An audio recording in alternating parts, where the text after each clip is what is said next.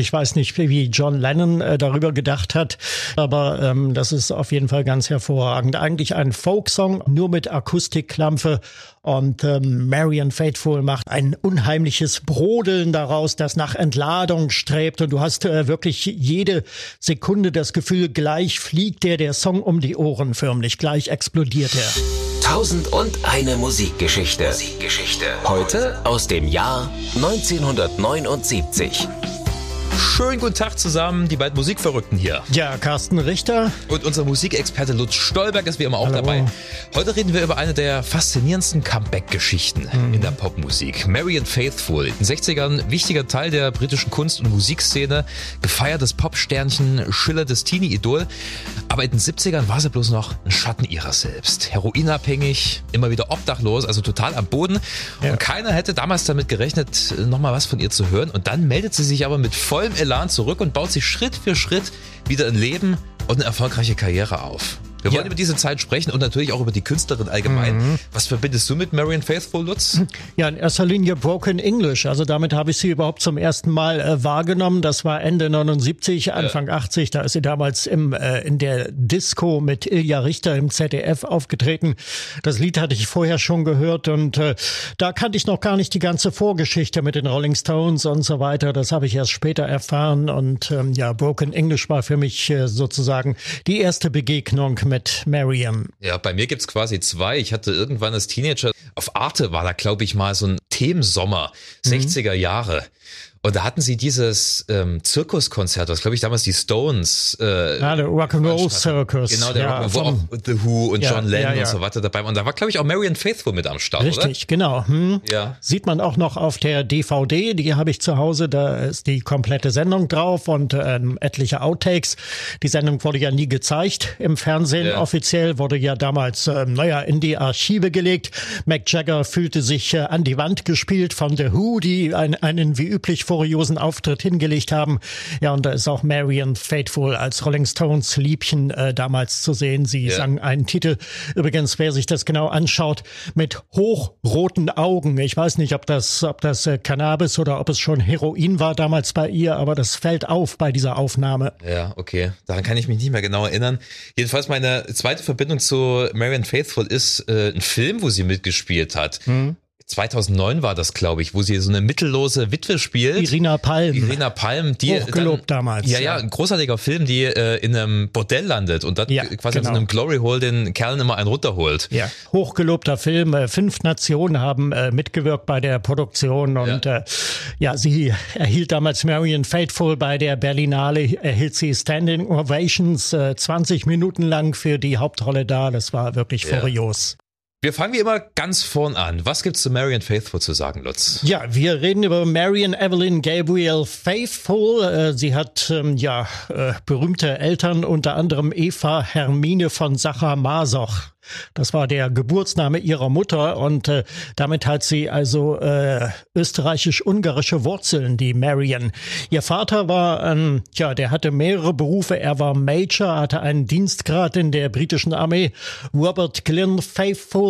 Äh, außerdem hatte er Beziehungen zum Geheimdienst, zum MI5 und äh, er war außerdem Professor für Psychologie. Daher stammt Ja. sie aus einem gut behüteten Elternhaus. Hat Masoch was mit diesem Adligen zu tun, der letztendlich auch den Mit, Masochismus, mit den Masochisten natürlich, genau. ja, der diesen, äh, was war das, Venus in Furs war das doch, oder? Ja, Venus im, im Pelz. Äh, ja, genau. Also interessante Ahnenlinie. Absolut, ja. Und aus diesem behüteten Elternhaus wollte sie wohl ausbrechen und ist äh, nach London, also sie stammt ja aus London, aus Ja. Hampstead, äh, Vorort und ist dann aber ins, äh, naja, ins äh, Milieu abgedriftet und äh, lernte die Rolling Stones kennen, de deren Manager Andrew Luck Oldham. Den Stones wurde sie damals vorgestellt äh, als ein blonder Engel mit großen hm, Ja. Äh, ja, genau. Und darauf flogen natürlich die Stones und äh, so gelangte sie zu äh, Mick Jagger, wobei das nicht ihre erste ernsthafte Beziehung war. Sie war eigentlich schon verheiratet. Sie hatte mit 18 geheiratet. John Dunbar, den äh, Londoner Galeristen, ganz berühmter Galerist, die Indica Gallery unter anderem. Und äh, mit dem hatte sie auch einen Sohn, den hat sie auch gleich mit 18 bekommen, Nicholas. Und ähm, ja, aber die Beziehung äh, ging 1967 dann schon auseinander. Dann ließ sie sich also mit Mick Jagger ein. Auch eine sehr unglückliche Beziehung unterm Strich, muss man sagen, aber zugleich eine legendäre Beziehung. 1970 wurde die Ehe geschieden und äh, zu dieser Zeit hatte sie sich auch schon wieder mit Mick Jagger überworfen. Ja. Und äh, ja, was sie ja dann auch allmählich in die Drogenabhängigkeit ja. trieb. Wir gehen noch mal ein paar Jahre zurück, denn ähm, die Stones haben ja relativ schnell ihre Musikkarriere gefördert. Ja, genau. Es ging ja äh, 1964 los mit As Tears Go By, ein ja. Song, den die Stones auch aufgenommen haben, der aber für sie geschrieben wurde. Oldham sagte damals zu äh, Jagger und Richards, schreibt irgendwas, was nach hohen Klostermauern klingt. Und äh, auf diese Weise entstand dann also As Tears Go By, eigentlich ein Popschlager, nicht ja. unbedingt typisch für die Stones. Nee, überhaupt nicht. Aber ich meine, sie konnten das auch, äh, sind ja schon Songwriter-Talente. Natürlich. Sie hatte einen äh, enorm einflussreichen Freund und Förderer, das war Brian Epstein, der Manager der Beatles. Der hat damals eine Nachwuchssendung moderiert im britischen Fernsehen und da durfte sie dann auch äh, auftreten und äh, auf diese Weise sah man sie dann erstmal national, also nationenweit ähm, von im Angesicht und äh, hatte einen Eindruck von ihr und sie sah ja auch wirklich gut aus und das hat ihr natürlich auch dann geholfen bei ihrer Karriere. Dumm nur, dass dieses Leben mit der britischen Musikbohem auch das, nicht so gesund war. Dass sie. ihr das nicht bekam. Es bekam ihr absolut nicht. Also sie hat von Anfang an bei den Stones, wo ja Drogen immer eine Rolle spielten, auch zum Teil um das böse Boom-Image zu unterstreichen, das äh, bekam ihr ganz und gar nicht. Also es gibt ja diese berühmte aus dem Februar 67, diese äh, berühmten Razzia im Landhaus von Keith Richards, wo die Stones und ihre Frauen ein gemütliches Wochenende mit äh, allerlei Drogen verbrachten. Und äh, dieser berühmte Sergeant Pilcher hieß der äh, von Scotland Yard, der mhm. Drogenfahnder, der es auf alle möglichen Rock- und Popstars abgesehen hatte und die alle auffliegen lassen wollte. Wohl auch aus äh, persönlichen Rachegelüsten, warum auch immer. Pilcher wurde selber wegen äh, Korruption dann später unehrenhaft aus dem Polizeidienst entlassen. Ja. ja und bei dieser Razzia, äh, infolgedessen es ja diesen wunderbaren Operettenprozess mit den Stones gab mhm. im Sommer 67, dann alle feierten den Summer of Love, die Stones nicht, die saßen im Gefängnis. Ja. Und äh, ja, bei dieser Razzia äh, ging sie auch hoch und im Polizeibericht hieß es ja damals, dass eine nicht näher bezeichnete Frau nackt nur in einen Badvorleger äh, gehüllt aufgefunden wurde und das war Marian Faithful. Ja. Die Stones haben das später in dem Song We Love You verbraten, diese Geschichte quasi nachgefilmt in dem Videoclip und da tritt Marian Faithful dann auch selber auf. Ja, wobei sie dann später auch mal gemeint hat, dass es für sie furchtbar war, weil sie wenn ein Kerl, ein männlicher Rockstar, so dieses Drogenimage hat, dann ist er trotzdem irgendwie cool. Aber wenn eine Frau so ein Image hat und dann auch noch halbnackt abgeführt wird, ja. dann ist es äh, weit entfernt von cool. Das ist halt leider immer dieses, dieses Problem, diese Dynamik, die sich dann entwickelt. Ja, das ist richtig. Äh, wobei sie äh, auch mit Drogen kokettiert hat, öffentlich. Es gibt ja. so ein berühmtes frühes Interview äh, von ihr, da schwärmt sie, Drugs are doors, also Drogen sind äh, Türen in eine andere Welt und ähm, ja, ich glaube, sie hat gerne Drogen genommen. Ja, apropos Doors, hat sie nicht auch in Paris gelebt, damals als Jim Morrison auch in Paris ja, war? Ja, sie hat eine Weile in Paris gelebt, genau. Und es wurde äh, nachgesagt, ähm, sie wäre bei Jim Morrison äh, in den Stunden seines Todes gewesen, äh, am 3. Juli 1971, äh, was aber nicht stimmt. Sie hat das später in ihrer Autobiografie richtig gestellt und äh, beide hatten nur denselben Dealer, denselben Heroin-Dealer. Das war ja dann schon Anfang der 70er, als es hm. für sie bergab ging. Ja, also mit Heroin hat sie angefangen während ihrer Schauspielerei. Sie hat aufgrund ihres Aussehens, ihres Erfolgs und auch ihrer Natürlichkeit ähm, schnell äh, Rollen in Film und Fernsehen bekommen, unter anderem eine Theaterrolle. Da wurde also in London Ophelia äh, nach William Shakespeare ähm, gespielt und nach der Pause äh, mitten im Stück äh, trat sie dann als Ophelia auf, die die äh, schlicht und einfach durchdreht, die also verrückt mhm. geworden ist und äh, in der Pause hat sie regelmäßig Heroin genommen, hat sich also unter Drogen gesetzt ja. und äh, war dann so richtig weggeschossen dann in diesem zweiten Akt und hat diese Rolle auf äh, dramatische, auf tragische Weise yeah. sehr überzeugend gespielt. Als dann mit Mick Jagger Schluss war, mhm. ihr ging es halt einfach dreckig danach, oder? An 71 war, war für sie dann, ja, hat sich ein ja. Tiefpunkt dann angekündigt. Eigentlich, eigentlich während äh, der Liaison schon mit Mick Jagger. Sie fühlte sich auch nie so richtig ernst genommen von Mick Jagger. Sie schwärmt zwar heute noch von ihm, er war ein unheimlich netter Kerl, wenn sie denn mal seine Aufmerksamkeit hatte, aber Jagger selbst hat sich später über sie geäußert. Ähm, Marion war eigentlich peinlich, immer wenn wir zusammen weggegangen sind, wenn wir irgendwo zum Dinner eingeladen waren, dann dauerte es nicht lange und sie war äh, völlig weggesunken, war völlig high und hang mit dem Ärmel in der Suppe. So hat er sich mal ausgedrückt äh, über sie. Ja, es gab ja dann auch einen äh, Selbstmordversuch äh, mit einer Überdosis äh, Tabletten. Nein, äh, sie war nicht glücklich in dieser Beziehung und ich glaube überhaupt, die Stones haben ihr nicht gut getan. Ja, bei denen hat sie sich ja dann gelöst, aber ist dann auch nicht unbedingt in eine bessere Gesellschaft gekommen. Also sie, sie lebte dann kann man nicht anders sagen, auf der Straße. Ja, auf der Straße, das ist richtig. Wobei äh, das weniger an ihrer Mittellosigkeit äh, gelegen haben mag, sondern sie hat es später in einem Interview mal gesagt, äh, sie hätte sich bewusst für dieses Leben entschieden. Sie fand es auch cool, Drogen zu nehmen. Sie hat sich wohlgefühlt unter Heroin und äh, ja, ich glaube, wenn man in dieser Stimmung ist, wenn man auf dieser Droge drauf ist und einem alles egal wird, dann braucht man auch nicht mehr unbedingt ein Zuhause. Ja, sie hat gemeint, sie wollte diese Anonymität ja. vor der Welt. Also sie fühlte sich am wohlsten, wenn sie an irgendeiner Mauer gelehnt hat in Soho in London und einfach nicht erkannt wurde und halt auch von der Welt und vom Leben ignoriert wurde. Das ist so eine merkwürdige Logik, die sich da, glaube ich, entspinnt, wenn du auf Heroin bist. So ja. mag das sein, ja. Ja. Es gab ja dann immer wieder Versuche von befreundeten Musikern und Musikerinnen, sie wieder an den Start zu bringen, ihr wieder ein normales Leben zu ermöglichen. Ähm, 1976 war ja damals so ein Comeback-Versuch, Dreaming mhm. My Dreams, ein Country-Album, was allerdings auch ja bescheidenen Erfolg hatte. Aber im Zuge dessen hatte sie ja dann, ähm, also sie hat so eine kleine Tour gemacht, soweit ich weiß, mhm. und da hat sie Barry Reynolds kennengelernt, ja. einen versierten Musiker in der britischen Musikszene. Und mit dem hat sie dann so, so die ersten Songs geschrieben, die dann auch später auf Broken English landen sollten. Ja. Oder? Ist das ja, richtig? Genau. Ja. Also sie hatte mehrere Gönner in dieser Zeit. Mike Leander, der äh, berühmte Produzent, der auch äh, schon mit äh, den Beatles gearbeitet hat. Er hat äh, unter anderem She's Living Home für Sgt. Pepper produziert ah, mit den okay. Beatles. Das war nicht George Martin. George Martin hatte da gerade Urlaub und die Produktion musste weitergehen. Da hat das Mike Leander besorgt. Er hatte später noch mit T-Rex gearbeitet und also ganz bekannter englischer, äh, einflussreicher Musikproduzent, der hat sich auch um sie gekümmert und, und Mark Miller Mundy hieß dann der Produzent, der mit ihr äh, Broken English realisiert hat. Genau, also das, das Plattenlabel Island Records ist dann auf sie aufmerksam geworden, hat gesagt, okay, wir geben ihr nochmal eine Chance.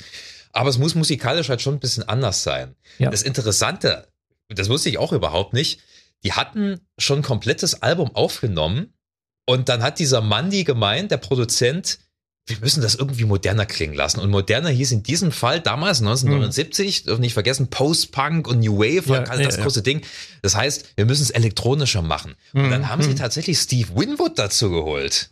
Ja, das ist richtig, genau. Er hat mitgewirkt. Es gibt übrigens äh, eine, eine äh, CD-Edition von äh, Broken English. Ja, ja. Ähm, da gibt's eine zweite Disc und darauf sind diese ursprünglichen diese Versionen, die, ja, die Äh, nicht veröffentlicht wurden. Und das klingt tatsächlich noch äh, zum Teil sehr rockig, ne, absolut nach 70er und noch kein bisschen nach 80er und da fehlte die Elektronik dann. So, so ein bisschen muffig klingt das. Äh, wir werden auch dann später nochmal weiter dazu kommen. Das ist sehr, sehr interessant, dieses Deluxe-Box-Set. Ja, ja, aber du hast schon erwähnt, also Steve Winwood hat damit mitgewirkt und Morris Pert, der war äh, bekannt von der Formation Grand X. Das war mhm. die Hobbyband von Phil Collins, die so ein bisschen im Jazzrock zu Hause Fusion, war ja. und äh, dann eben halt Steve Winwood. Ja. Und dann haben sie eben die Platte noch mal so ein bisschen verfeinert. Also sie haben, glaube ich, nicht noch mal alles neu aufgenommen, aber ich glaube, sie haben die Zeichen der Zeit erkannt und dann letzten Endes dafür gesorgt, dass dieses Album den Nerv der Zeit getroffen hat. Ja, und das hat es ja dann auch, wobei ja. auch die Songauswahl sehr glücklich, äh, sehr gut äh, geraten ist, muss man sagen. Es eigentlich so, gibt eigentlich drei Songs auf der Platte. Das sind so die Grundpfeiler, um die herum sich alles aufbaut. Äh, das eine ist also The Ballad of Lucy Jordan ja. von Shel Silverstein, ähm, amerikanischer ja, Musiker, Produzent, Komödiant, wurde auch Cartoonist, äh, Autor, ja, äh, Onkel, Onkel Shelby wurde er auch äh, genannt, genau, und er hat den Song geschrieben 1974. 1974 für Dr. Hook. Äh, die haben ihn äh, aufgenommen. Dann gab's äh, später noch eine Version von Lee Hazelwood. Ja. Und äh, Marion Faithful war dann eigentlich die erste Frau, die den Song äh, interpretiert hat und auch am authentischsten. Ja, wenn wir mal die Originalversion hören von Dr. Mhm. Hook, ähm, das klingt genau wie Sylvia's, Sylvia's Mother. Mother. Das ist so ein genau, bisschen country-eskes. Äh, Gefiedel und ja, es ist gut gesungen, sehr theatralisch, mhm. sehr dramatisch aber bleibt jetzt nicht so sehr hängen. Die Lee Hazelwood-Version habe ich nicht im Ohr, aber die wird nicht wesentlich anders klingen, Richtig. kann ich mir vorstellen. Ähm, und, und was sie gemacht hat, und das sind wir dann wieder ähm, bei diesem Originalmix, den man auf dem Deluxe-Box-Set mhm. hören kann. Der Originalmix bei ihr ist eigentlich auch schon so eine, so eine Country-Pop-Version, ja. finde ich. Und das haben sie komplett ausgetauscht. Mhm. Das war dieser geniale Move, den äh, dieser Produzent Mandy da gemacht hat. Er hat gesagt, nein, wir nehmen die ganzen Instrumente raus und stattdessen setzen wir ähm, Steve Winwood an den Synthesizer ja, ja, und der genau. soll mal machen. Mhm, genau. Und das, es ist was total Tolles rausgekommen, finde ich. Absolut. Dieser, ja. dieser mysteriöse Synthesizer, der sich da so durch die durch diesen Song wabbert und dann dieser dieser erzählende Gesang. Mhm. Sie mhm. erzählt ja eine Story. Ne? Sie erzählt eine Story, das ist richtig, wobei es da auch mehrere Deutungen gibt. Also Fakt ist, es geht um eine 37-jährige Frau, die desillusionierte zu Hause sitzt in der Wohnung Kinder äh, sind zur Schule, Mann ist auf Arbeit und sie wird sich, äh, sie gerät in die Midlife-Crisis und wird sich gewahr, dass sie in ihrem Leben eigentlich viel zu wenig erlebt hat. Unter anderem ist sie noch nie in einem offenen Auto äh, nach Paris gefahren und das wird so als eine ihrer größten Sehnsüchte artikuliert. Ja, und zum Schluss, und das ist so die, die landläufige Deutung, eigentlich die meist verbreitete, äh, steigert sich die Frau in eine Psychose. Sie will Selbstmord begehen und wird dann aber äh, gerettet, mit dem Krankenhaus in die Klinik, in die Psychiatrie gefahren und sie nimmt das in ihrem Wahn wahr, als äh, die Fahrt in dem äh, Long White Car, also ja. in der großen Limousine äh, nach Paris, ja.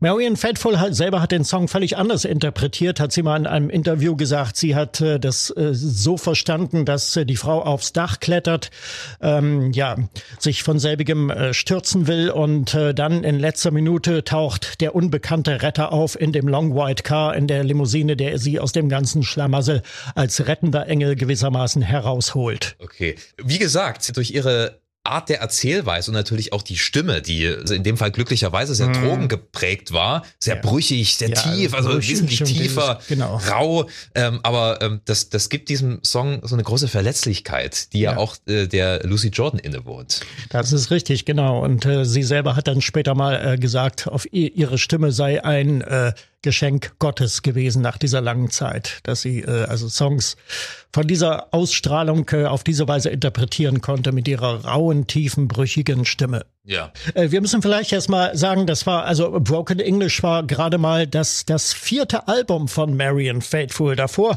ähm, hat es äh, gegeben, zuletzt äh, 1965 die LP Go Away from My World. War also wirklich 14 Jahre, 14 lange Jahre war Ruhe um Marion Faithful. Abgesehen von diesem Country-Album. Ja, von dem Country-Album. Ja. Aber das würde ich auch gar nicht großartig in ihr, kaum in ihr Schaffenswerk ziehen. Ja. Genommen hat. ja, ja, die nächsten Songs, äh, also für mich zu den Grundpfeilern äh, gehört dann äh, der Titelsong Broken English, ja. den ich äh, persönlich, also da rieselt's mir immer wieder den Rücken runter. Das ist ein Song, der inspiriert wurde durch den politischen Terrorismus der 70er Jahre, insbesondere auch äh, durch den, den deutschen Herbst 1977, ähm, die Entführung der Lufthansa-Maschine Landshut. Ja die Entführung und Ermordung von Arbeitgeberpräsident Schleier, die ja beide zeitgleich äh, stattfanden mhm. und äh, das Land dann eine unglaubliche Dramatik brachten, die man natürlich auch international damals wahrgenommen hat. Ja. Und äh, Broken English, also gebrochenes Englisch, das bezieht sich auf diese, diese seltsamen Bekennerschreiben von Terrororganisationen, die zum Teil in, in einem haarsträubenden oder rudimentären Englisch abgefasst sind oder auch äh, speziell Bekennerschreiben der RAF ORF ja. äh, in Deutschland, wo es zum Teil also grammatikalisch nicht stimmt und so. Und das war ja alles so gewollt. Also das waren ja keine ungebildeten Menschen, ja. die Anarchisten, die da am Werk waren, sondern äh, das, äh, das schrieb man eben so damals, zum Teil sehr umständlich ausgedrückt ja, und äh, ja. wohl auch, damit man keinen persönlichen Stil irgendwie erkannte, okay. also von Schriftsachverständigen oder eben halt von Psychologen, sondern okay, damit das eben alles schön anonym blieb. Ja. Okay. Das ist also mit, mit Broken English ja. gemeint. Das, das habe ich ja. nämlich nie ganz verstanden. Also ich wusste schon, dass sich das irgendwie darauf bezieht. Ja. Aber okay, okay interessant. Äh, ja. Also ich finde den, den, den, Text sehr stark, ja. ähm, weil er ist sehr direkt. What are you fighting for? It's not my reality, it's just an old war, it's not even a cold war. Ne, also wofür kämpfst du? Meine Realität ist es nicht. Ja, es genau ist irgendein alter Krieg, den du ja ausführst, aber mit mir ja. und mit den Leuten da draußen hat das eigentlich nichts zu tun. Ja, ja, dieses What are you fighting for, das wird dann zum Schluss gebetsmühlenhaft äh, wiederholt äh, zum Schluss. Ja, da, dazwischen äh, der Text beschreibt ähm, eigentlich, das könnte man wirklich so direkt äh, eins zu eins auf äh, den Weg der Ulrike Meinhoff äh, übertragen. Ähm, der langsame Abschied aus dem bürgerlichen Leben, das yeah. Untertauchen, also in den Untergrund Mann weg, den Mann verlieren, ja. die Kinder verlieren. In Sachen bei Ulrike Meinhoff war das ja damals so. Sie hatte ja. zwei Kinder und äh, für die sie dann nicht mehr da sein konnte, nachdem sie den Weg in den Terror gewählt hatte. Ja. Auch bei Broken English finde ich sehr interessant, den Vergleich mal zum originalen Mix herzustellen, weil im ja. Original hast du wesentlich mehr Gitarren. Richtig. Und äh, die sind fast raus im äh, Mix, der letzten Endes auf dem Album gelandet ist. Dafür mehr Synthesizer. Ja, das war der Sound der damaligen Zeit und den finde ich mhm. aber auch sehr reizvoll, weil Post-Punk letzten Endes, also also es hat ja auch immer noch diesen Punk-Spirit, aber Post-Punk bedeutet ja, dass sie sich mehr davon entfernt haben. Die Musiker damals auch andere Einflüsse haben geltend ja. machen lassen. Auch manchmal so ein bisschen Dance-Musik. Ja. Hast du auch auf dem Album. Also du hast auch mhm. manchmal so ein paar ja, Disco- und Soul-Pop-Anleihen. Ne? Ja, ja. Also es ist ein, ein sehr gruseliger Song, äh, tanzbar, hat, gut, hat einen guten Rhythmus, aber klingt sehr gruselig auch durch diese Synthesizer und, und unheimlich. Also wird äh, dem, dem Text des Liedes auch und seinem Hintergrund absolut gerecht, ja. Fröhliche Titel gibt's ja allgemein nicht auf der Platte weniger. Auch sehr stark finde ich das Cover von John Lennon's Walking Class Hero. Ja. Das ist äh, genial in der Tat. Ich weiß nicht, wie John Lennon äh, darüber gedacht hat. Da ist nichts überliefert, aber ähm, das ist auf jeden Fall ganz hervorragend. Eigentlich ein Folksong aus der Folk-Phase, aus der Dylan-Phase von ja. John Lennon zu Zeiten von John Lennon Plastic Ono Band. Ja. Veröffentlicht auf dem Album im Dezember 1970 nur mit Akustikklampe und ähm, Marian Faithful macht also diese Version äh, ein unheimliches Brodeln daraus, das nach Entladung strebt und du hast äh, wirklich jede Sekunde das Gefühl, gleich fliegt der der Song um die Ohren förmlich, gleich explodiert er. Aber es passiert halt nicht. Es passiert das nicht. Das ist das Großartige an dem ja. Song. Es passiert einfach nicht. genau. Diese düsteren, brodelnden Synthesizer. Da sind wir wieder beim Sound der damaligen ja, dieser Zeit. tänzelnde Bass, du, du, du, du, ja. wie es sich so, das war geschickt so heranpirscht, Und ich äh, mein, Song, ja. In Verbindung mit Marian Faithfuls Stimme äh, ist das ein sehr, sehr reizvoller Mix. Deswegen mag ich die Platte so sehr, äh, weil das so düster ist. Der letzte Song, Why You Do It, mhm. ähm, das ist nochmal so dieses, dieses Grand Final würde ja, ich sagen. Ja, Weil genau. da steigert sie sich ja, das, das ist ja teils Reggae, teils Punk. Also ihr Gesang ist auf jeden Fall Punk.